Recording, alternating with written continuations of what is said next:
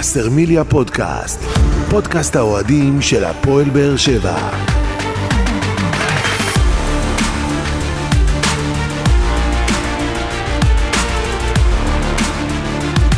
שלום לכם וברוכים הבאים לווסרמיליה פודקאסט, פרק מספר 13 בסדרת פודקאסטים שמלווה את הפועל באר שבע לאורך העונה ותנסה להתמקד בנושאים שאתם, אוהדי הקבוצה, תעלו בפנינו בפלטפורמות uh, השונות. לפני שנתחיל בפרק, נזמין אתכם לשתף את הפרק הזה בכל uh, פלטפורמה אפשרית שבה אתם מאזינים לנו, וזה הזמן להציג את החברים שלנו כאן uh, בפאנל. שלום לאודי קיסוס, ישראל ספורט. אהלן, ערב טוב. ערב מצוין, שלום לאיש הגרפיטי, עוזי ניסים, ישראל היום. ערב טוב, שלא יחשבו שאני זה שעשיתי את הגרפיטי. תחזור בך ומהר. לא עשת גרפיטי, אז uh, איך אנחנו באמת פותחים פרק בתקופה שבה הפועל באר שבע, לא תקופה טובה מבחינתה, ואתה יודע, אנחנו, הכל פה נפיץ. קודם כל, אם פתחת בגרפיטי, אז uh, באופן אישי אני מגנה את הדבר הזה. זה לא צריך לקרות, יש דרך uh, לבוא ולמחות, בין אם זה בצורה כזו או אחרת, אבל בטח לא כמו איזה גנבים בלילה, לבוא, לכתוב משהו ולברוח. אז uh, קודם כל, זה לא מכובד, זה לא יפה. זה פוגע בכל קהל אוהדי הפועל באר שבע, כי הרי לא יודעים לשים את האצבע על מי עשה את זה. אומרים עכשיו אוהדי הפועל באר שבע, וזה בהחלט, בהחלט לא במקום. ואם צריך למחות, יש דרכים, אוהדים יודעים לעשות את זה בדרכים מקובלות, בדרכים נעימות יותר, אבל בטח לא בצורה הזאת. טוב, אני מקווה שהמסר הזה עבר, למרות שאתה יודע, אוהדי הפועל באר שבע באופן כללי די רגועים ומתונים. תמיד. ורוב הקהל נכון. יודע, אה, יודע איך אה, להעביר ביקורת בצורה נכונה, והם עושים זה את זה. בדיוק. ויש זה לא הדרך. גם דרכים, יש דרכים אה, זה לא מכובדות הדרך, זו לא הדרך. להעביר ביקורת. אז היום באמת יש לנו פרק מאוד עמוס בלא מעט נושאים, ננסה לקצר ולהיות חדים ככל האפשר, אבל לפני הכל, בואו נסכם את המשחק האחרון של הפועל באר שבע. סיכום משחק. טוב, אז הפועל באר שבע אירחה בשבת האחרונה את עירוני קריית שמונה באיצטדיון טוטו טרנר לעיני כעשרת אלפים אוהדים. ניצחון.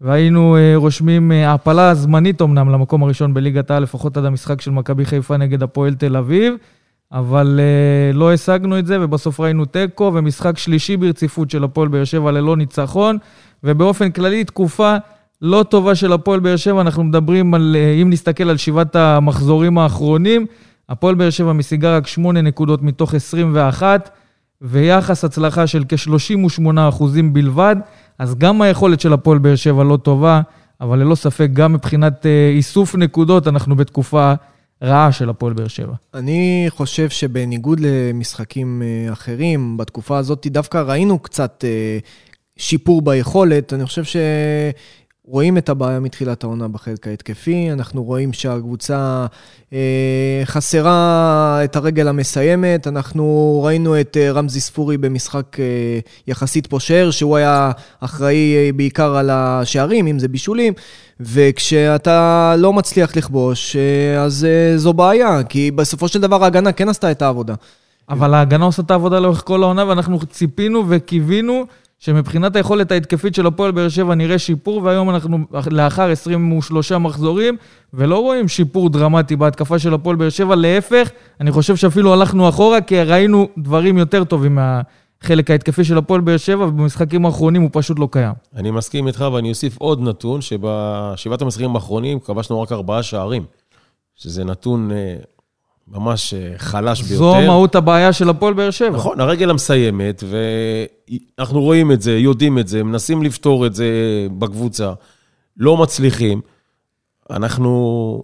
אני לא, אני לא יודע מה, מה, מה הוא צריך לעשות, אבל אתה יודע, צריך לעשות מעשה, צריך אולי לשנות שיטה, אולי לשנות שחקנים, כי ככה, אתה יודע, מכבי תל אביב כבר אוטוטו דופקת לך בדלת ועוברת אותך. מה זה דופקת? אנחנו ארבע על ארבע, ארבע במכבי חיפה, ארבע, במכבי נכון, תל אביב. נכון. ו- ומכבי תל אביב נכון להיום בכושר יותר טוב מהפועל באר מסכים שבע. איתך משמעי. לחלוטין. היא עם הפנים קדימה למעלה, ואנחנו... אתה עם הפנים למטה, נכון? עכשיו, אה, הייתי מוסיף גם שאני חושב שהחלק, מה- התוצר לוואי הזה של ההיעדר אה, שערים שהפועל באר שבע נמצאת בו, אה, טמון בזה שיש גם חוסר ביטחון, כי ברגע שהגיע ההפסד למכבי חיפה, משהו, משהו בבלון הזה שנבנה בהפועל באר שבע התפוצץ לו. אמנם כן ניצחנו את מכבי פתח תקווה בשיניים, כן ניצחנו את... אה, הפועל ירושלים. את הפועל ירושלים גם בשיניים, אבל ראית שזה לא זה, ראית שמשהו אה, לא דפק כמו במשחקים אחרים, וברגע שקצת אלילת המזל אה, הולכת והמצבים הנייחים לא נכנסים,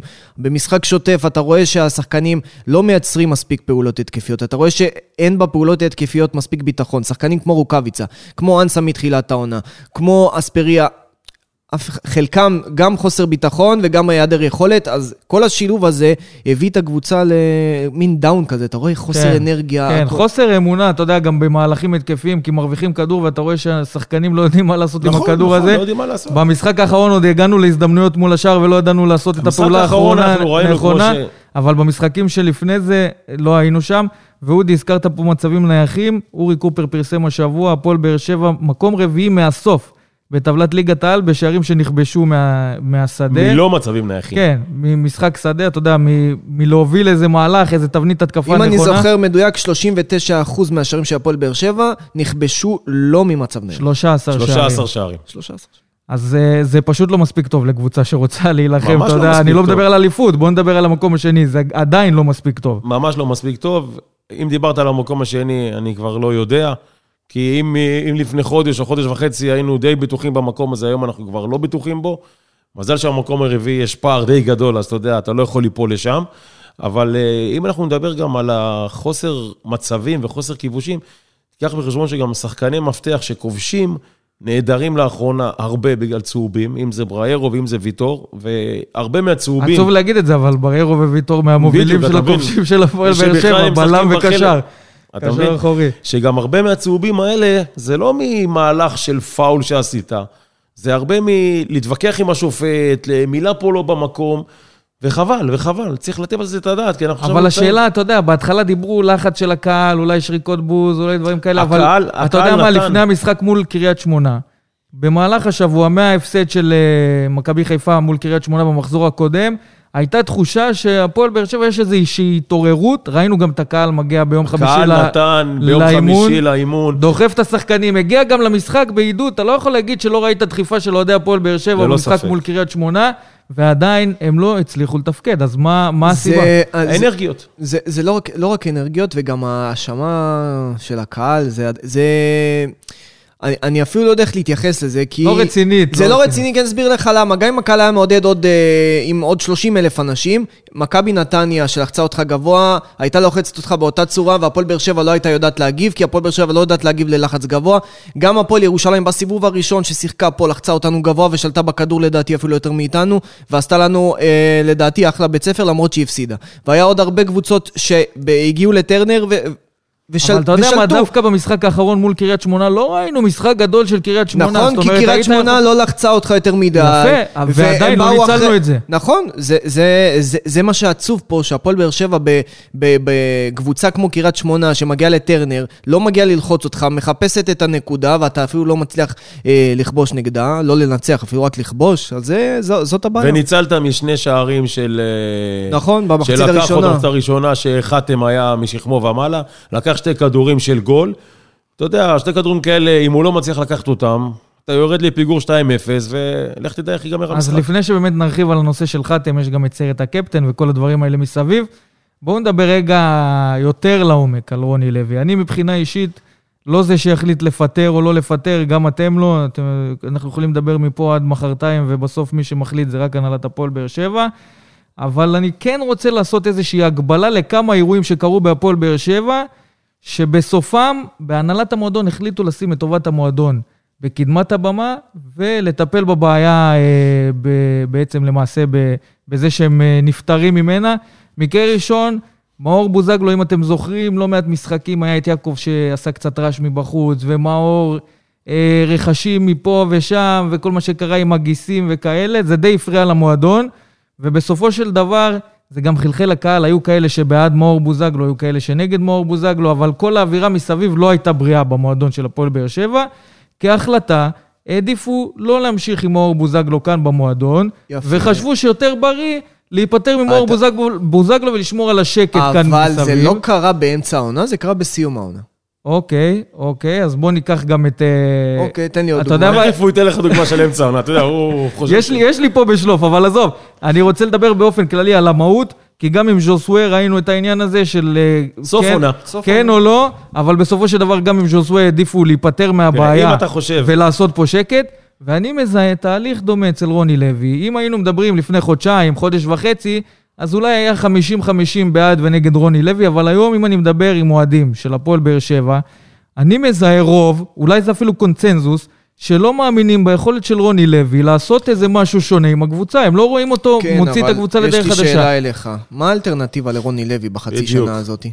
השאלה אם זה תירוץ, זה או לא שזה תירוץ, משהו אחר. זה משהו כי הגיוני. יש אוהדים כי- שחושבים- כי אליניב ברדה לא ירד על הק- לקווים, יש הוא לא לא נרד שחושבים, מזה. יש אוהדים שחושבים שאם היום אתה תיקח את עוזי ניסים ותשים אותו על הקווים, אתה תראה מהפועל באר שבע כן, יותר אנרגיות, אבל הוא לפחות איזה- מבחינה אלונה התקפית. מאזינה?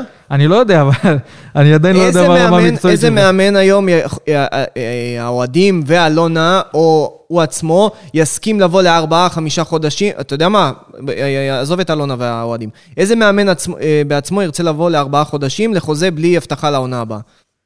אני לא יודע אם יש מאמן כזה, אבל קודם כל, אין לך מאמן אפשר להביא היום. מאמן לכמה חודשים עם אופציה לעונה פעם. נוספת, או כבר עכשיו לתכנן את העונה הבאה, כשאתה אנחנו- בונה פה איזה משהו. אבל אנחנו יודעים את השם שמדובר עליו, שהוא- שרוצים אותו בקיץ, אנחנו מחכים לסיום העונה. אין פה... אתה- אז... אבל בשורה התחתונה, אנחנו רואים קבוצה ורואים מועדון, שהכל פה כבוי. אתם לא יכולים להגיד לי שאתם רואים איזה משהו חיובי בהפועל באר שבע. אם זה מבחינת האנרגיות שהן כבר לא אנרגיות נכונות למועדון, ובאמת צריך משהו שיעורר פה את הכל. ואני באמת חושש שאולי לא מתייחסים למשהו ספציפי נורא ברצינות, אבל כשאוהדים מדברים איתי ואומרים שהם מעדיפים לא להגיע למשחקים של הפועל באר שבע, הם לא רוצים למחות, הם לא רוצים לעשות בלאגן, הם לא רוצים לעשות כלום, פשוט לא יכולים לראות את הכדורגל של הפועל באר שבע תחת רוני לוי, ומעדיפים שלא להגיע למשחקים.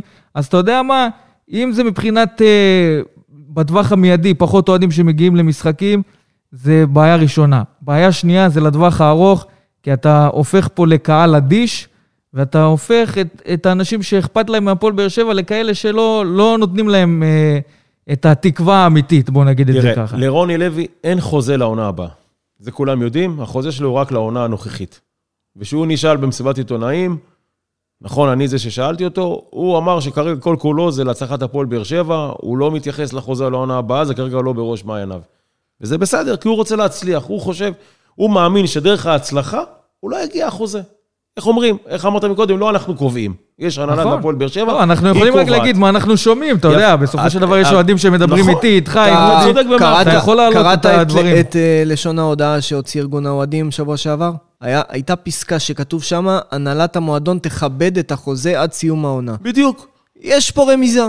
מה זה יש רמיזה? זה מה שאומרים במועדון, רוני לוי פה עד סוף העונה, אבל יכול להיות שהם צריכים לא, לעשות... הרמיזה היא, לפי, ממה שאני מסיק, זה עד סיום העונה, נקודה... ברור, זה המשך. גם, כולם יודעים את זה, זה- אז- יודעים את זה כבר אז אז אני לפני חודשיים, שאלה. כשהוא ביקש הארכת חוזה. ונהנה בשלילה. אני אשאל אתכם שאלה. רוני לוי מביא אליפות. הוא ממשיך או לא ממשיך? לא ממשיך, אתה ממשיך. בטוח? לא ממשיך, ממשיך בגדול. לא ממשיך. וגם לא יביא אליפות, אגב. עזוב, עזוב אותך מי לא יביא. אם הוא אומר, אתם כהחלטת מועדון החליטו שהוא לא ממשיך בהפועל באר שבע. זהו, על סמך, תראה, אני, אני אוהב לשמוע את הוד- הודעת המועדון מפי המועדון, לא מפי גורם שלישי.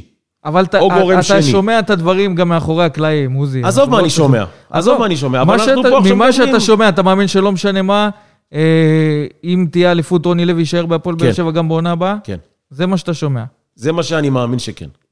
מאמין או שומע? מאמין ושומע. אני לא רואה מצב שרוני מביא לאלונה אליפות והיא לא נותנת לו עוד חוזה. כי אתה יודע למה? אני חושב שזו אולי פעם ראשונה בהיסטוריה, ותקנו אותי אם אתם טועים, אם אני טועה, שמאמן מביא אליפות ולא ממשיך. לא היה דבר כזה בכדורגל. אז זה כמו שאתה. אומר, פעם ראשונה בהיסטוריה, מאמן מקום שני, אה, ורוצים לפטר אותו. יכול להיות. אבל אתה רואה שזה מקום שני, עם הרבה מאוד... אה, סימני שאלה. סימני שאלה, בסדר, ונקודות. שאולי אומרות, אבל הופה, גם אם אולי אתה- לא מגיע מקום שני אבל לקבוצה גם הזאת, אם אתה- במיוחד בתקופה האחרונה.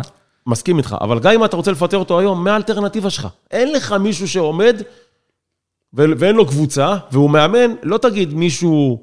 אז מה מה- צריך לקרות כדי שרוני לוי, תתקבל החלטה במועדון, לפטר את רוני לוי לפני סיום העונה? אם, לא- אם תהיה סדרת הפסדים לדעתי, איזה שלושה ארבעה הפסדים, והיכולת תימשך ככה, אני לא רואה אני לא חושב שהוא ימשיך, אם זה יהיה ככה אתה יודע, אבל שלושה. שלושה לא, אני אגיד לך משחקים אתה כן, כבר אם מגיע אתה לפלייאוף העליון. אם אתה מפסיד בשבת, ולא חושב שיתפטר מאמן אם בזמן אתה מפסיד. בשבת ובגביע, פה כבר יהיה... תהיה ישיבת אה, הנהלה עד השעות המאוחרות של הלילה. טוב, אני... הדבר היחידי שיכולים לעשות, אני לא יודע אם הוא יכול להיות, זה, זה שרוני ילך ואריק ייקח את המושכות עד סיום העונה. טוב, זה, זה כבר החלטה של אה, רוני עצמו, אם הוא חושב שהוא יכול להוציא את הקבוצה הזאת אה, מהמצב, או שלא, זה כבר עניינים שלו. אה, אני רוצה להתייחס לעוד משהו, זה התגובות של רוני לוי. אתה יודע מה, יש איזשהו רושם, מבחינתי, לפי איך שאני רואה את הדברים, של ניתוק. כי אם אני שומע בסיום המשחק מול קריית שמונה, שרוני היה די מרוצה, ומרוצה מזה שהגענו למצבים, ואומר לאנשי תקשורת, לא יודע אם אתם הייתם שם ביציע... ב... היינו. במסיבת. עיתונאים, שמה אתם רוצים, אני אכנס לתת את הגול? אז כאילו הוא ראה לא, זה משהו הוא אחר. אמר בשידור הטלוויזיוני. אז לא כאילו, משהו אחר ממה שאנחנו רואים. תראה, אבל אני חייב להגיד לך... ויש יש, אני יש מבין משקל מה ש- למאמן שמדבר אחרי משחק, שתדעו שזה מעביר מסר לא רק לקהל, זה מעביר כן, מסר אבל- גם לשחקנים. השחקנים הגיעו למצבים. עוד פעם הוא אומר, השחקנים הגיעו, ראינו את אספריה בסוף ואת אספריה בהתחלה. ראינו את חתם בסוף וראינו את חתם באמצע. כאילו מה? אתה יודע מה, זה, וזה כמה פעמים שקבוצה, שהקבוצה מגיעה בשלהי המשחק למצבים נוחים מאוד ברחבה. אתה יודע, קצת אולי טיפה יותר ריכוז, לא יודע מה, והכדור בפנים. וזה שער שמשנה את כל המשחק, בין אם זה שוויון מול מכבי חיפה, בין אם זה שער ניצחון ביום שבת. תראה, גם, אני מוסיף, לי דווקא הייתה תחושה שגם אם אתה תשחק עוד איזה 20 דקות, חצי שעה, אתה לא תכבוש במשחק הזה. לא בטוח, אני חושב שאם מיכה היה נכנס קצת לפני, וסוף סוף הוא שיחק גם עם מיכה וגם עם והוא ספורי, הרים כמה כדורים טובים. אז יכול להיות שזה היה נכנס. אבל אני מסכים, אני רוצה רק להוסיף, שבניגוד למשחקים אחרים וכל ה... מה שדיברת, שיש לו את הרעיונות, שהוא מדבר לפעמים דברים שהם לא... שהם מנותקים, דווקא הפעם, גם במחצית השנייה, ראינו את באר שבע קצת יותר יוזמת, קצת עושה יותר התקפות, ראינו שהפועל באר שבע מגיעה למצבים, או מסירה לפני המצב, קבלת החלטות כזאתי, ש... שבזה הוא צודק, בסופו של דבר. הוא לא, הוא לא יכול לס, ל, ל, לתת את הגול, יש, יש שם שחקנים. מה, הוא אשם שאיתי שכטר הגיע למצב מול שער ריק ולא הכניס את הרגל כמו עד הסוף והכדור השתפשף שם, או שדנילו אספריה מקבל כדור בקו ימין, שלוש על אה, שניים, והוא מוציא פס רוחב כל כך רשלני. אתה יודע, זה דברים שוליים, אבל זה דברים שהיו משנים את המשחק. כן, אבל בסוף אני... הנקודה היא שבסוף גם למאמן יש משקל בדברים שהוא אומר בתקש... בתקשורת, אחרי משחק, לפני משחק. אני למשל... כן, אבל אתה יודע, אתה זה- יודע, לפני המשחק מול קריית שמונה, דיברו איתו, על. הוא דיבר על המשחק שזה משחק קשה לקבל קריית שמונה אחרי שניצחה את מכבי חיפה, והיא, ב... אתה יודע, באנרגיות ומעודדת ומגיעה למשחק בטרנר, וזה לא יהיה משחק פשוט. ואם נסתכל שבוע קודם לכן, אנחנו פוגשים את אשדוד, אחרי הפסד תבוסה 6-0 ל- שם למכבי הסיטואציה חיפה. אחרת, רגע, אתה- רגע. והוא אומר, הם באים להילחם על הכבוד שלהם אחרי הפסד מול מכבי נכון. חיפה. אז השאלה, איזה קבוצה עדיף לקבל? אחת כזאת שעשתה תיקו מול מכבי חיפה? זה לא משנה, אתה תמיד תקבל אחרי מכבי חיפה. אז למה לא חושב- לשדר, למה לא לשדר לפני המשחק מול קריית שמונה? אנחנו בתקופה פחות טובה. יש לנו פה הזדמנות לנצח את קריית שמונה, לעלות אולי זמנית לפחות למקום הראשון. אנחנו בטרנר עם הקהל שלנו, זה שדחף אותנו לפני המשחק הזה באימון ביום חמישי, ואנחנו באים להילחם ולנצח את המשחק הזה. למה להרים לקבוצה היריבה לפני משחק מולה? זאת השאלה, קודם- שאלה קודם מאוד כל- פשוטה. קודם כל, זה, זה סיסמאות שגם ברק בכר היה אומר. כן, כן, אבל לך. זה העברת מסרים, זה מחלחל, אתה יודע, זה נכון. מחלחל גם לקהל, גם לשחקנים. לא אבל- צריך לבוא בגישה של כל משחק אתה אנשים- מגיע פה ב... יש מול איזה אנשים- קבוצה אימתנית. יש אנשים כמו רוני לוי, שאתה כבר לא יכול לשנות כל דבר בהם. יש דברים שאתה לא יכול לשנות בו, זה חלק מהדברים. הוא... כן, אבל יש משקל, יש משקל לדברים האלה. כן, אבל בסופו של דבר, חצי מקבוצות הליגה, אפילו יותר, המאמנים לפחות, מדברים באותה גישה. משחק קשה, קבוצה קשה, מגיעה אחרי פה, אחרי שם. אם הם מגיעים אחרי ניצחון, קבוצה במומנטום. אם מגיעים אחרי חיה מסוכנת, תמיד יש להם את כל הסיסמאות האלה. טוב, הם מעבירים את זה אחד בשני. טוב, בואו בוא נשים בצד רגע את uh, רוני לוי, אבל נדבר על שחקנים שכן uh, שותפו במשחק, ונדבר על סרט הקפטן שהלך לחאתם אל-חמיד. קודם כל, אחד מהשחקנים הבולטים של הפועל באר שבע במשחק הזה, היה לדעתי הטוב במגרש אפילו, ויש לא מעט אוהדים שדיברו על זה, כן סרט קפטן לחאתם, לא סרט קפטן לחאתם. אני מאלה שתומכים בזה שרוני לוי החליט לתת. ובצוות המקצועי החליטו לתת לחאתם את הסרט קפטן. לדעתי זה משהו שכן מחבר אותו לקבוצה, משהו שכן נותן לו ביטחון, וגם ביחסים שלו בינו לבין רוני, יכול לתת לו אה, תוספת משמעותית ולתת אה, פוש לחיבור הזה ביניהם. וקיבלנו פה את חתם, חתם לפני שיצא לסקוטלנד, באמת רמה גבוהה של אה, משחק, ואין ספק שיש לך סרט קפטן על היד, זה אחריות אחרת, זה משדר, וזה נותן לך גם לתת, אתה יודע, כמו שאתה אומר, האמינו בי, אני חייב להחזיר, אז הוא החזיר על הדשא והוא החזיר בגדול על הדשא, ואני מעריך את זה יפה מאוד. אתה יודע, צריכים לשים בצד את כל המשחקי, אני קורא לזה משחקי אגו, הדברים הקטנים שמפריעים, שמו את זה בצד, נתנו לו את סרט הקפטן, עשו מצוין, לדעתי, וחתם החזיר להם את זה במגרש, חתם היה משכמו ומעלה, לקח שני גולים בטוחים, בטוחים, כן, כן, ללא ספק.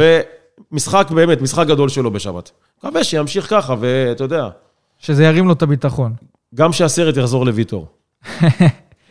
טוב, אנחנו דיברנו יותר מדי על על המשחק הזה, בעיקר על רוני וכל המסביב, פחות על העניין המקצועי, כי לא היה יותר מדי. אבל בוא נתעסק בעוד נקודה אחת באמת לסיום, בעניין המשחק הזה. ראינו את אליניב ברדה יושב על הספסל, מנסה להטריף את השחקנים, היה גם מעורב בחלק מההחלטות המקצועיות. מה זה משדר לדעתך? אני לא יודע מה, אני, אני אגיד לך מה אני חושב, מה אני חושב? אני אגיד לך, זה משדר לחץ. זה משדר לך? לא, אני אגיד לכם אבל למה. אני, אני יודע מה, מה הדעה של המועדון בעניין הזה ולמה זה קרה. נטו, למה זה קרה? נטו בגלל שאביתר אילוז היה נכון, חולה בדיוק. קורונה. אתם ראיתם שהוא, שהוא גם הלך לעמדת השופט הרביעי עם החילופים והכל, זה נטו בגלל זה. אם אביתר אילוז היה בריא והיה על הספסל, מה שנקרא, ברדה היה יושב ביציע למעלה. אז אתה אומר, במשחק מול. הפועל תל אביב, יניב ברדה לא יהיה על הספסל. ברור, ברור. אלא, לא, אני לא יודע מה יהיה עם אביתר, אני מאחל לו שיהיה בריא, רפואה שלמה. אם הוא חוזר, אז כן, ברור שכן. טוב, יהיה מעניין אה, לראות באמת מה נכון, יקרה אבל שם. עדיין היה, היה, קצת מוזר לראות את אליניב מחלק הוראות, מדבר קצת עם אה, בנאדו, אתה יודע, זה...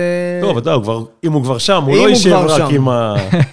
לא, אבל אם, ההחלטה, כמו שעוזי אומר, זה נטו בגלל שמנהל הקבוצה אביתר אילוז היה חולה ולא יכול להיות שם על הספסל, אז אליניב החליף אותו, אז uh, יכול להיות שאפשר לקבל את זה בהבנה, רק נראה מה, איך זה הולך קדימה. כי אני חשבתי, אני, אני אגיד לך, כמו אודי, שאולי הוא נשלח להציל את המולדת ו, ולחבר לא. יותר את השחקנים ולנסות לתת את את הדעה זה הוא עושה המקצועית שלו. בחדר הלבשה, לפני, במחצית. הוא יודע את הזמנים שלו, יודע מתי לעשות את זה. אתה רואה אותו גם באימונים לפעמים.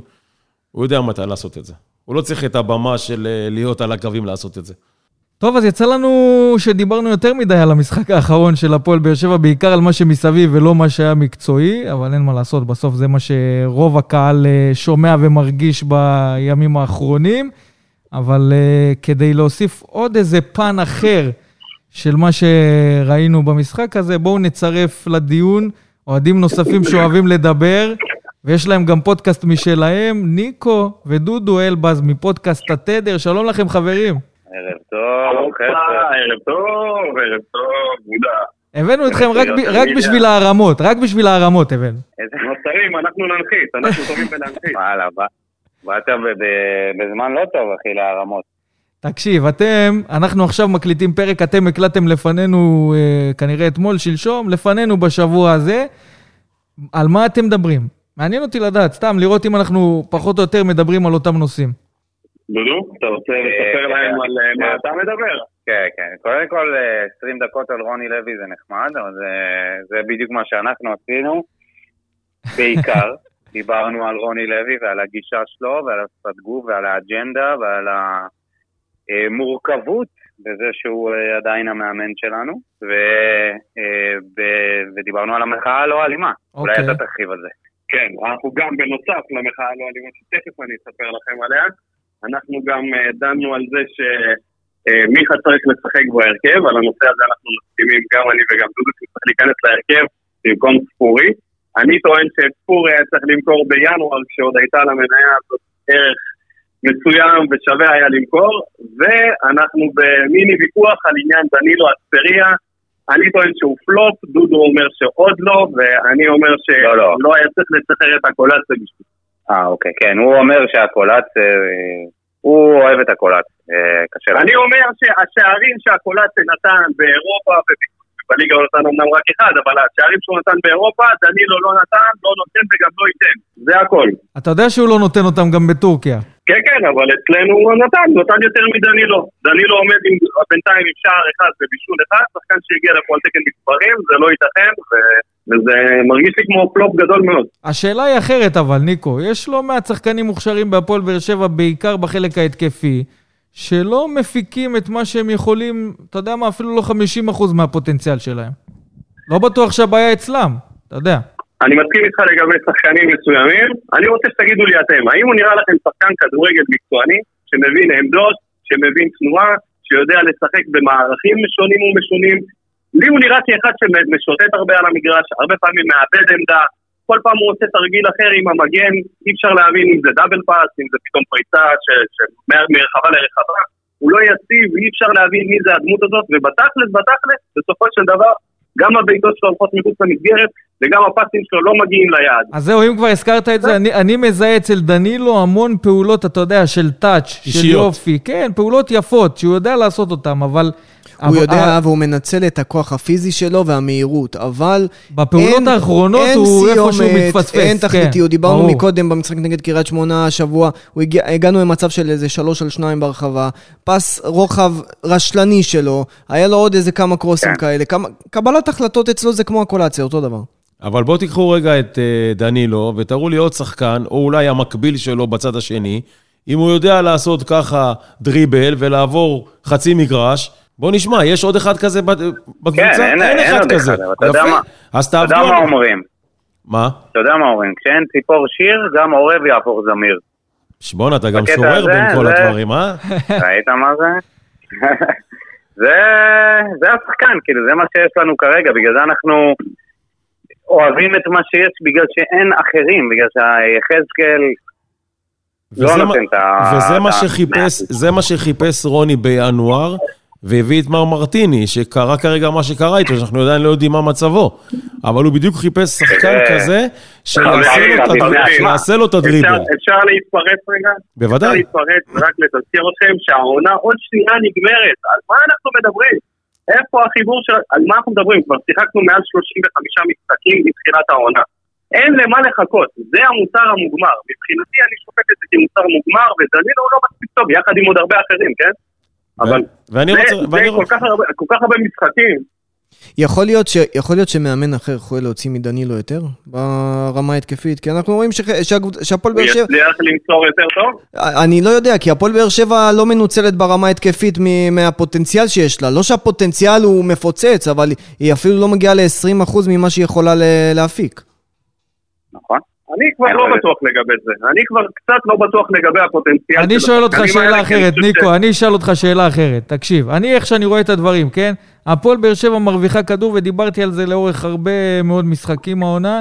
מרוויחה כדור ומאבדת את עצמה, לא יודעת מה לעשות מבחינה התקפית. אף שחקן לא מבין את השחקן לא, השני. אבל הבעיה, אף הבעיה אחד לא יודע שהפועל מה באר לעשות עם שבע... הכדור התקפית. אבל הבעיה של הפועל באר שבע, שהיא חוטפת את הכדורים כל כך למטה, היא לא לוחצת גבוה, והשחקנים כמו אספריה, כמו רוקאביצה, כמו שכטר, מקבלים את הכדור 60 מטר מהשער, עד שהם מגיעים לאזור סף הרחבה, הם כבר אין להם אוויר בריאות. ברור, ומאבדים את עצמם ומאב- שם. והם כבר...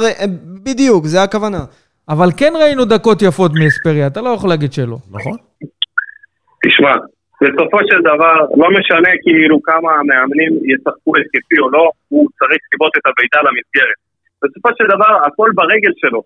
עמדות, וזה אנחנו יכולים לדבר על זה שעות, אבל כששחקן הוא לא פוגע במטרה, והמסירות שלו לא הולכות ליעד, זה לא משהו שישנה מאמן, וגם לא בגיל הזה, הוא לא בן 21 שאתה אומר עכשיו הוא יתאמן אצלנו את שנה, ובעוד שנה הוא יתחיל להיות יותר טוב. זה מה יש. אני לא חושב שחסר לו ביטחון, הוא מקבל הרכב הרבה פעמים. אני בטוח שאם יהיה מאמן אחר, אז אנחנו נראה, גם אם לא נראה את ה- את האספריה שכולנו חולמים לראות, אנחנו נראה לפחות קבוצה שקצת יותר מאמינה בעצמה. אני וזה מסכים איתך. משהו נורא משמעותי שלא קיים פה. פשוט קבוצה. של, של אנשים שלא מאמינים בעצמם. אבל אתה יודע, משהו, משהו שה- שאני כן אתחבר לניקו, זה אם אנחנו ניקח את אספריה ונדבר על שחקן זר באופן כללי, שאמור לשדרג את הפועל באר שבע ולהיות רמה אחת מעל כולם, זה לא קורה. זה לא דנילו אספריה. ואני יכול להגיד לך שזה לא קורה והוא בשום הגיע עם זר. מספרים, חברים, הוא הגיע עם מספרים, יחסית לשחקנים אחרים שהבאנו, זה היה שחקן שאמרו עליו, הוא עם מספרים. אבל, כן, אבל השנה זה לא קורה. ה- אה, לא, אבל אסור לשכוח ש- ראינו את שחצי עונה... הסרטונים בסעודיה, את הגולים שלו. אבל אל- לא- אסור לשכוח שחצי עונה הוא מתפקד כמ- כמגן ב- ב- בקו ימין, הסיטו לו עמדה, ושם הוא קצת... אה, לדעתי זה רק שמונה משחקים, זה קצת אה, התאהבנו בתחושה הזאת שמגנים אני, לדעתי זה היה סך הכל שמונה משחקים, הוא היה הרבה יותר אבל הוא לא- הוא לא- לא פתח הרבה משחקים ב- בחלק הקדמי כשלישיית התקפה. בתחילת העונה זה היה, היה כמה משחקים, עוד עם השער של אה, נגד מכבי תל אביב, השער גם הראשון בנגיחה. היה, לא, כן, אבל זה... היה לו איזה רצף טוב, זה נעצר, ואז הוא חזר בקו ימין, עשה רצף טוב, ואז שוב זה נעצר. אני מסכים, אין- אה, הוא גם לא, לא יציב. טוב, בואו נתקדם. איך אתם בתקופה הזו של הפועל באר שבע, אתם יודעים מה, מה קורה פה מסביב? כמה, איך אפשר להגיד, הלבה ככה מתחממת לה? ובכל זאת אתם מצליחים לגרום ללא מעט מאוהדים של הפועל באר שבע לחייך בסיום המשחק עם כל הפאנצ'ים שלכם בדף. מתכוון לספר, אה, הספר מחזור, שהפך כן. להיות מאוד שלילי. ספר, מאוד שלילי הפך להיות האחרונה. ספר ממים. זה מצחיק, כי בדרך כלל כשאנחנו מנצחים ויש משחק טוב, אז אתה גם תראה גם כמות של כניסות ולייקים הרבה יותר גדולה, אבל בזמן האחרון אנחנו כבר, זה הפך להיות, זה הפך להיות איזה דף שלילי כזה, בגלל שאין כל כך אה, דברים חיוביים להתמקד בהם, לצערנו הרב. אבל עדיין, עדיין, עם זה שזה שלילי, זה עדיין הומור, וזה ציר, כן. וזה מצחיק כן, אנשים. כן, כן, מה זה חשוב. אנחנו רואים, לפחות מהתגובות, גם ששולחים לנו בפרטי וגם בעמודים, זה שהם מחכים לזה, הם פשוט צמאים לזה, במיוחד אחרי משחקים שאנחנו נותנים הופעות, אז הם רוצים לחגוג בתוך הספר מחזור. הם באמת באים לחגוג, הם מוסיפים גם תמונות משלהם, רעיונות, זה חתיכת אה, חגיגה מה שהולך שם אחרי נצפויות, ואחרי הפסדים זה מקום לנחם אה, אנשים, הם לא מפרגנים הרבה בלייקים, אבל אתה יודע, הם שם. כן, אתה יודע, בכל זאת זה כואב, אתה יודע, אחרי הפסד, לבוא ולנסות כואב. כואב, כואב. יש לכם אתגר לא פשוט להצחיק אה, ולהעלות חיוך אצל האוהדים של הפועל באר שבע, במיוחד אחרי הפסדים, אבל אתם מנסים לפחות לעשות את זה. אז יש איזה מסר אופטימי שאתם יכולים לתת לאוהדים, אתם יודעים, בתקופה הזאת? קודם כל לא לקחת דברים קשה מדי, בסופו של דבר זה כדורגל, לא צריך לזרוק אבנים, לא צריך להביא עלות למגרשים, לא צריך לעשות שום דבר, אה, לרסס על סגירות. יש דרכים שאפשר גם למחות ולהעביר מסר. אני לגמרי עומד מאחורי אוהדים ששורקים בוז במהלך משחק, גם אם אנחנו מקום שני בטבלה, וגם אם אנחנו, לא יודע מה, מו- אם זה מרגיש שאנחנו רצים לאליפות, אולי סטטיסטית, אני בעד להביע מחאה בצורה כזאת כשמגיע, ו... ו- ולעשות את זה בצורה הזאת, ולא לשכוח שזה כדורגל ולנסות ליהנות מהדברים מסביב. אין ברירה. אם אין כדורגל, אז צריך ליהנות מהדברים מסביב, מלעשות את, לראות את המשחק עם חברים, לעשות מזה איזשהו fun, ולא כל הזמן לחשוב על מתי יחזקאל כבר יפגע בכדור וזה ילך לרשת, כי זה לא יקרה. טוב, אז יש, יש פה מסר, אתם יודעים, יש פה מסר טוב דווקא, כן עוזי? אני רוצה רגע להחזיר אתכם לפתיח שלכם, שאמרתם שהצעתם למכור את ספורי בינואר. בינואר באר שבע. בינואר באר שבע עוד הייתה חזק בת- בתמונה, ובעצם אתה בא למכור את השחקן הכי טוב שלך, את השחקן הכי משמעותי שלך, עם הכי הרבה מספרים, ובעצם אתה אומר, חבר'ה, אני מוותר. זה הכוונה שלכם? הכוונה שלו, הכוונה שלך? לא, אני שואל, אתם, אה, אתם הצעתם למכור את המניה הכי טובה. נכון שאת המניה הכי כאילו, טובה מוכרים שהיא אומר הכי פה, גבוהה, אני אומר... עוזי פה אומר, השחקן הכי חם של הפועל באר שבע, נכון לנקודת הזמן של ינואר, זה היה רמזי ספורי, אתם מוותרים עליו ומנסים להסתמך אולי על דור מיכה שהיה בתקופה פחות טובה, לא היה בתקופה בכלל. זה, זה כאילו משהו שיכול לפגוע בקבוצה, זה משהו. נכון, זה מה זה בדיוק לפגוע? ככה. זה להיות מכבי נתניה. האם, האם פה לא, אתם... לא, לא. רגע, רגע, חבר'ה, חבר'ה. בואו בוא נסביר את ההיגיון מאחורי הדברים. אם מסתכלים על ספורי לאורך השנים, זה לא רק לאורך החצי שנה הזאת, אז אנחנו רואים את אופי השחקן, אני לא אכנס לפרטים, אבל כולם יודעים מי זה ספורי ומה היה. אבל ראית אותו פותח את העונה הזאת עם שינוי בגישה רגע, שלו. רגע, נכון. בסדר, בסדר, ראיתי, ראיתי, ראיתי, אבל אני כאחד שצופה בהמון ספורט, כשיש שחקנים שהם מוכשרים והם כוכבים, אתה רואה את זה מגיל די מוקדם וזה די יציב לאורך תקופה. בדרך כלל כאלה שפתאום מופיעים בשלב כזה ובצורה כזאת אסטרונומית, אני מאמין שזה משהו ש... זה צירופי מקרים, זה לא יכול להיות שזה זה יחזיק לאורך, לאורך זמן, וזה היה סוג של באותו זמן מין הימור כזה, שאם אני משכלל את כל השנים שלו ואת כל ההופעות שלו ואת האופי שלו ואת כל מה שקורה מסביב, הרגשתי שזה, שזה הגיוני, והנה עובדה, יש לו ירידה עצומה, וכרגע כן, אבל לא בטוח, האמת. לא בטוח שגם אחרי הירידה הוא הזאת זה לא היה השחקן מוצלח. שתוקע לנו את ההתקפה? האם הוא לא שחקן שתוקע לנו את ההתקפה? דווקא ב- כל הכדורים במשחק שלו מול, הולכים לעומק, כדורי גובה. במשחק מול קריית שמונה הוא מהבודדים שעוד איימו לשער של, אה, של קריית שמונה, ואני כן מזהה בלא מעט משחקים של הפועל באר שבע, גם כשהיינו חוזר. פחות טובים, זה שספורי מבחינה התקפית, ה- והיחיד שיכול נכון. לפרוץ הגנות, זה ה- היחיד. שלושת רבעי מהנקודות שיש לך. אוקיי, אז אני מעדיף. להמר על דור מיכה, שיש לו כדורגל שהוא משחק יותר על הקרקע, ומזכיר לי נשכחות ממאור מליקסון. אתה יודע מה אני אוהב עשית- את הכדורגל אתה הזה יודע מה יותר. עשיתי עכשיו, מה עשית עכשיו, ניקו? עכשיו גרמת לי להודות על זה שרוני לוי על הקווים ולא אתה.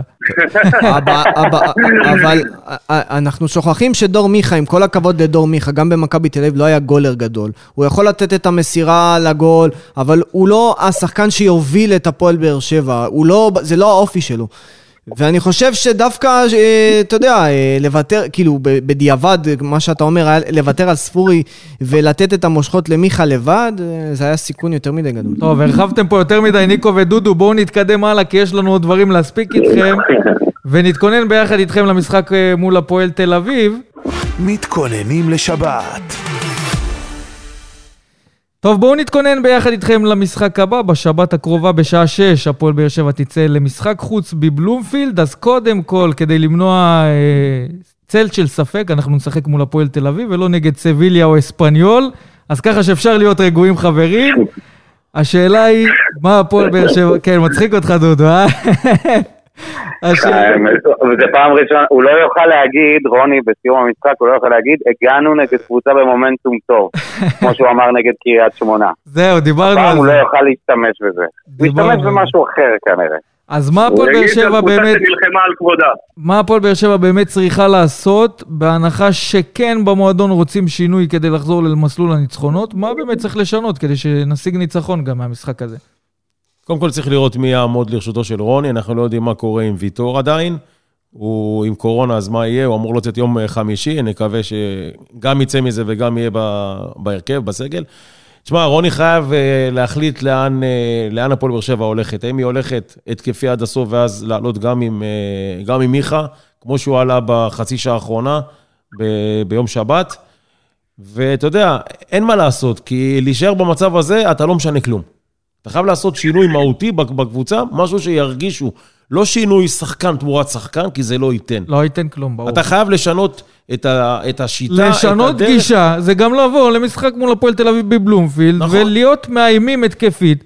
ולהיות מאיימים. התקפים זה לשחק עם כי הכלים הכי משחק התקפיים. קל לא. יהיה, הפועל תל אביב נלחמת על הפלייאוף. ברור. היא, יש לה לא, סדרת גם- משחקים קשה גם מאוד. באופן כללי, למעט המשחק אה, ההוא אה, ל- שהיה בלי קהל, שניצחנו 3-0, תמ- אנחנו מתקשים ב- באופן אה, תדיר נגד הפועל תל אביב בחוץ. זה גם היה משחק שאם אני לא טועה, פיטר את ברק בכר אחרי המשחק. אה, ההפסד 1-0. שם. אה, יהיה משחק מאוד מאוד קשה לדעתי, אה, ואני לא אחכה להימורים, מעכשיו אני חושב שהפועל באר שבע לא תנצח. למה אתה הורס? כן, אה, אתה אומר, יש להם לא- הרכבות אם אה, בכר פוטר אחרי המשחק נגד הפועל תל אביב. לא, אני התכוונתי ללמה אתה הורס את האייטם של ההימורים, זה מה שהתכוונתי. יש צפי, יש צפי, אנחנו דיברנו פה על, אתה יודע, סוג של אדישות כזו שנבנית אצל חלק מהאוהדים של הפועל באר שבע, שאולי מעדיפים לא להגיע למשחקים כדי לא לראות את הכדורגל, אז אני לא חושב שזה נכון, כן, לא מצדיק את זה. אבל אתם, לדעתכם, צפי קהל, אנחנו נראה ירידה של הקהל של הפועל באר שבע שמגיע למשחק הזה? כן, קודם כל לדעתי ברור, כי המשחק הזה בשבת, הוא משחק עדיין זה בשבת, ויש פה הרבה שומרי שבת, ראינו את זה גם בשבת האחרונה, שהרבה נכנסו מאוחר, אז ברור שיהיה ירידה בקהל, אבל לדעתי גם המשחק יוכרע לא רק על הדשא, יוכרע גם על הקווים. קובי רפואה, אחד כזה שיודע להדליק את השחקנים שלו, ואתה יודע, והוא, והוא יעשה הכל, כי עוד הפסד אחד גומר להם את הפלייאוף לחלוטין. הם פה יעלו ממש עם כל הקהל שיהיה מאחוריהם, ובלומפילד, אה, לא רוצה להגיד לך יהיה מלא, אבל אה, ברור שהם ישלטו מבחינת הק- הקהלים. יהיה משחק לא פשוט, יהיה משחק קשה אפילו, ואיך אומרים, נראה מה יהיה. דודו, מה יהיה? אני לא חושב שננצח כאן, אני חושב שזה באמת משחק קשה, ודיברת מקודם, בודה, על שינוי גישה. זה הדבר היחידי שאני פשוט לא מאמין שרוני לוי מסוגל לעשות. אני לא מאמין שהוא מסוגל לשנות גישה, בטח ב... אחרי כל הרעיונות שלו בפוסט, אה, בפוסט משחקים, שאתה שומע את זה ואתה מרגיש שהבן אדם, אני לא יודע מי מכם קרא את הפוסט של בתיה סער היום. מי לא? מי הרגשתי שרוני לא? לוי כתב אותו. מי לא קרא? זה אותה, אותה רמה של ניתוק, אותה רמה של ניתוק, כאילו באמת, אני לא, אני קשה לי לראות שמשהו ישתנה אה, בגישה של השחקנים, שאנחנו כל הזמן מדברים על זה שפתאום עכשיו אנחנו לא בנויים לאליפות. בטח כשוויטור אה, אמור להיות אה, מחוץ לסגל, וגם בריירו ממשיך עם ההיעדרות, אה, הפעם צהובים, אז זה שוב... וגם דדיה. וד- וגם דדיה, ודדיה, נכון. זה, זה שוב איל- אילתור על אילתור על אילתור, אה, וזה יהיה- יהיה, יחסית, אה, יהיה משחק מאוד קשה. אני... מה שבעצם הולך להיות, אם אנחנו מסתכלים על זה, נגיד, נניח וויטור לא ישחק במשחק הזה, מה שקורה זה שאנחנו נקבל את טיבי, את אלחמיד ואת אבו עביד כמגן ימני. זה הולך להרוג לנו בערך את הסיכויים ל- אלא, לזכות אלא, מאגף אלא, ימין. אלא אם הוא יפתח עם שלושה בלמים, ואז אספריה יהיה בקו אה, ימין, ו- ולופז אה, יהיה בקו שמאל. זה לפי דעתי מה שהולך זאת להיות. בעצם האפשרות, אה, כן, זאת האפשרות שנשארה לו בשביל לא לאבד התקפות מצד ימין, ואז אתה בעצם עצוב להגיד את זה, אבל זו האפשרות היותר התקפית של הפועל באר נכון. שבע בתקופת רוני נכון, לוי. נכון. כרגע כן, כרגע כן. אה, משחק מאוד קשה נגד קבוצה שכרגע יש לה מאמן שכן יודע להלהיט את השחקנים וכן יודע להפיץ בהם תשוקה. יש להם אה, את אושר דוידה שמוליך אותם עם שמונה שערים העונה, אני מאמין שקשה יהיה לטיבי, ו- טוב, חתם פחות, אבל לטיבי קשה יהיה להסתדר איתו שהוא מהיר ויש לו אחד על אחד מצוין. אני לא יודע מה קורה עם פארלי רוסה שלנו, האם הוא עדיין אה, בהפועל תל אביב או שהוא כבר הוא אמור, בצ'יינה. הוא, הוא אמור לשחק, עדיין מי שם. שאמור להיעדר שם, לדעתי בגלל צהובים, זה שי אליאס. אז גם פרלי רוסה משחק, יהיה לו אה? הזדמנות לנקום בנו, הייתי עמק אמר, לפני ההזמנה. בנו. אגב, גם עידן- ורד, למרות שזה. פחות קריטי. טוב, הימורים. פינת ההימורים. שזה בינגו יצא לך על הראשון, אה? הרסת לי את כל הטיזר של ההימורים, אבל לא נורא. קיבלת, הנה, קיבלת. אז הימורים, חברים. דודו, תוצאה. 2-0, 2-0, ניקו, אני מתפרק. ניקו, 2-0, למה- למה, כן. למה, יש פה רגע, היררכיה 2-0 מאוד למי? ברורה. 2-0 למי? 2-0. אתה לא אומר. קודם כל, אני שאלתי דודו, אתה התפרצת. אז בואו נעבור חזרה לניקו. נעשה פה גבול פוטין, 2-0 אה, להפועל פוטין תל אביב. אוקראינה. 2-0 הפועל תל אביב. דודו? אחד אחד. אחד. טוב, תקשיבו, אני ראיתי, אני נכנסתי לדף שלכם, אמרתי, נראה אם הם זוכרים את התוצאה או שהם באים לחרטט אותנו פה, וואלה, עמדתם לא, במשימה. אפשר, אפשר, אה. יש לי שאלה. אני כועס על אנשים, אצלנו בפינת הימורים פעם אחת מישהו כתב אה, 2-0 לנו, אבל בווסרמיניה כתבתי 3-0. אמרתי לו, מה זה מה זה הדבר הזה? מה אתה רואה- מה אתה חושב, יש כפל מבצעים? לא, הוא הולך עליך שערים. אה, אה, זו השאלה, מותר- לשים דאבל? לא, אנחנו פה סינגל בלבד. עוזי, תן לנו את התוצאה. רגע, ניתן לקריסיוס מה אומר אודי. אני מתלבט בין 0-0 ל-1-0 הפועל תל אביב, אני אלך על 0-0. אתה בן? אני אומר, תיקו שלישי ברציפות, אחת-אחת. אף אחד לא נותן לפועל באר שבע, אה? אז אני זה שייתן לפועל באר שבע ניצחון. כן, כמה? 1-0 קטן מספיק לי, דקה 89. כמו שרוני אוהב. אין לי בעיה. יפה. אתה יודע מה יקרה פה בסוף הפודקאסט הזה, כשרוני ישמע את הפודקאסט, אם הוא ישמע, וואטסאפ פה לעוזי, מאמין בך, גבר? אז עוזי, קנית את אה, רוני. ניקו ודודו אלבז מפודקאסט התדר, וואלה, היה כיף איתכם. אתם מוזמנים תמיד לבוא אוהבים ולדבר אתכם, איתנו. חבר'ה. שיהיה לנו... בהצלחה. תודה, חברים. תודה רבה. בהצלחה. גם לכם. נקווה שנהיה פה ברגעים יותר שמחים. תודה. אמן, אמן. ביי ביי. ביי. ביי ביי. לפני שנמשיך רק עוזי, דיברת על העניין של הקורונה של מיגל ויטור, עוד משהו שאנחנו מתבשרים השבוע זה שבהתאחדות לכדורגל הגישו כבר בתחילת החודש בקשה אה, למשרד הפנים בתוספת להמלצה של משרד הספורט, של שר הספורט, אה, התרבות והס- והספורט חילי טרופר, על אה, בקשה לאזרח את מיגל ויטור בכדי לגרום לכך שהוא יוכל לשחק בסגל נבחרת ישראל. איפה הדברים עומדים נכון לעכשיו, מה הדיבורים, יקבל או לא יקבל, למה זה קרה רק עכשיו, והאם בכלל מיגל ויטור רוצה לשחק בנבחרת ישראל. קודם כל, אני היום אה, בדקתי במשרד הפנים, ומאוד מאוד קלוש שהבקשה הזאת תאושר, ואני גם אסביר למה. כולם זוכרים פה את אה, פדרו גלוון, 14 שנה הבן אדם מחכה לקבל תושב ארץ ישראל, תושב ישראלי, והוא נהנה בשלילה פעם אחר פעם. ופשוט אמרו לי שיש המון המון בקשות בדומה, או כמו הבקשות של ויטור, בסיטואציות כאלה ואחרות, ואם אתה נותן לאחד, אתה בעצם פותח פה סכר של השאלה, בקשות. השאלה מה זה דומה, כי פה בהתאחדות לכדורגל, בתמיכה של שר התרבות והספורט, אומרים, אנחנו רוצים מקצועית לשפר את נבחרת ישראל. אני זוכר את המקרה של זה השחקן, גלוון. תיתנו לו אזרחות, אנחנו נשתפר. המקרה של גלוון היה לא פחות דומה למקרה של ויטור. נכון שלא היה פה... לא היה נבחרת ישראל. לא היה נבחרת ישראל, אבל זה הגיע לרמות ממש, ואיזה 14 שנה, הבן אדם היום נמצא בארגנטינה, והוא לא מוצא עצמו שם. אז בהתאחדות לכדורגל לא גיששו לפני להבין איפה זה... לא יודע מי גישש, איך גישש, אבל זה מה שאני בדקתי היום ממשרד הפנים.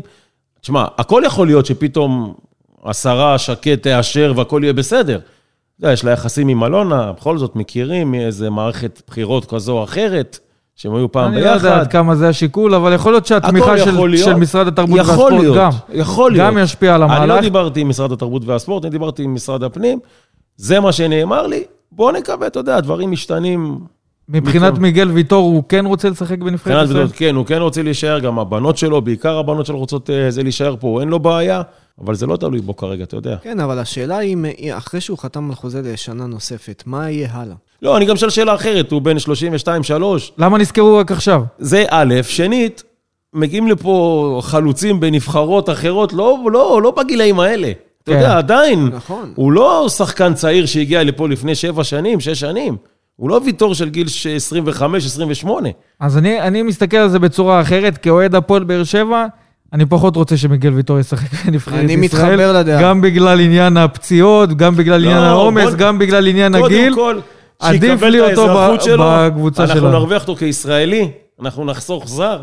מה יהיה אחר כך, אתה יודע, הכל יכול להיות.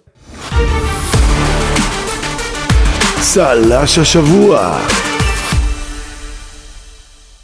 אז אין כמו לסיים במשהו חיובי שאולי לא זוכה לסיקור תקשורתי נרחב, אבל אה, לדעתי לפחות זה פי אלף יותר עוצמתי מנגיד ניצחון אה, לא יוקרתי, ו... וזה תרומה לקהילה ובאמת חיבור. אנחנו יודעים עד כמה זה חשוב כאן אה, בעיר באר שבע, במיוחד משהו שהמועדון הפועל באר שבע משתדל לעשות אה, לא מעט, ונדבר על הסיפור של אביב סולומון, שמבחינתי הוא זה שצריך לקבל את צל"ש השבוע שלנו. מסופר פה על סיפור של תושב העיר שבמקרה פוגש את אביב סולומון ומבקש ממנו אה, שישיג לו משהו לשתות. אביב סולומון כמובן אה, נענה לדרישתו, קונה לו משהו לשתות, אבל הוא לא עוצר שם, הוא חוקר את הבן אדם, רוצה לראות איך הוא יכול לעזור לו ו- ולנסות לשמח אותו.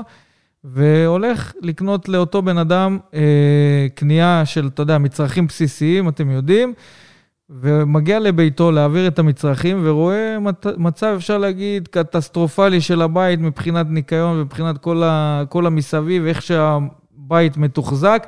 מתגלה לו בסופו של דבר שגם אשתו של אותו אדם, אבי חדשבי, נפטרה לפני כמה חודשים, ומאז הוא אה, נמצא לבדו בדירה. אביו לא, נר, לא נרגע שם ולא נעצר שם. פונה לארגון העיר, שמגייסים אנשים ועובדים שבוע פחות או יותר על הבית הזה, והופכים אותו מ-0 ל-100, הכל נקי, הכל מצוחצח, מיטה חדשה, כל הדברים באמת שבן אדם אה, מכובד או נורמלי צריך שיהיה בביתו, דאגו לו לכל טוב. ולאביב סולומון אני רוצה להגיד, צל"ש השבוע זה לא רק על זה, זה להיכנס לעובי הקורה, לראות בן אדם שקוף, שאתה יודע, היום אני ואתה, מישהו פונה אלינו, רוצה לבקש עזרה, תרומה, אתה נותן וממשיך לדרכך, הוא לא עצר שם, ניסה עוד לחקור ולהבין ולראות עד איפה הוא יכול להיכנס ולעזור. ללא ספק, אחד מהדברים המרגשים שנעשו השנה בהפועל באר שבע מחוץ למגרש, צל"ש לאביב סולומון, צל"ש לעומרי גלאזר, שגם מגיעים לביתו של אבי חדשבי בסי... ב... בסיום כל השיפוץ הזה שנעשה שם, ורואים את הבן אדם לפני המהלך הזה של אביב סלמון, עד כמה הוא היה אה, פחות פתוח, ואחרי המהלך שמח, עם חיוך על הפנים. אז שאפו ענק לאביב סולומון, לעומרי גלאזר, ולכל מי שלקח חלק, ארגון העיר ואנשים שנרתמו למהלך הזה. מאוד מרגש לראות שיש את האנשים מחזק. האלה כאן במועדון. מסכים לכל מילה שאמרת, זה לא חדש ששחקני הפועל באר שבע ידועים בנתינה שלהם, בעזרה שלהם, בעשייה שלהם, לפעמים ביודעין, לפעמים בסתר. כל הכבוד. טוב, אז סיימנו עם משהו חיובי. אתם רואים, בסופו של דבר מוצאים ממה לסיים. עד כאן הפרק השלושה עשר של אה, וסרמיליה פודקאסט. אנחנו נשתמע בפרק הבא, נקווה גם לבשורות טובות. ושיהיה לנו המשך שבוע מצוין.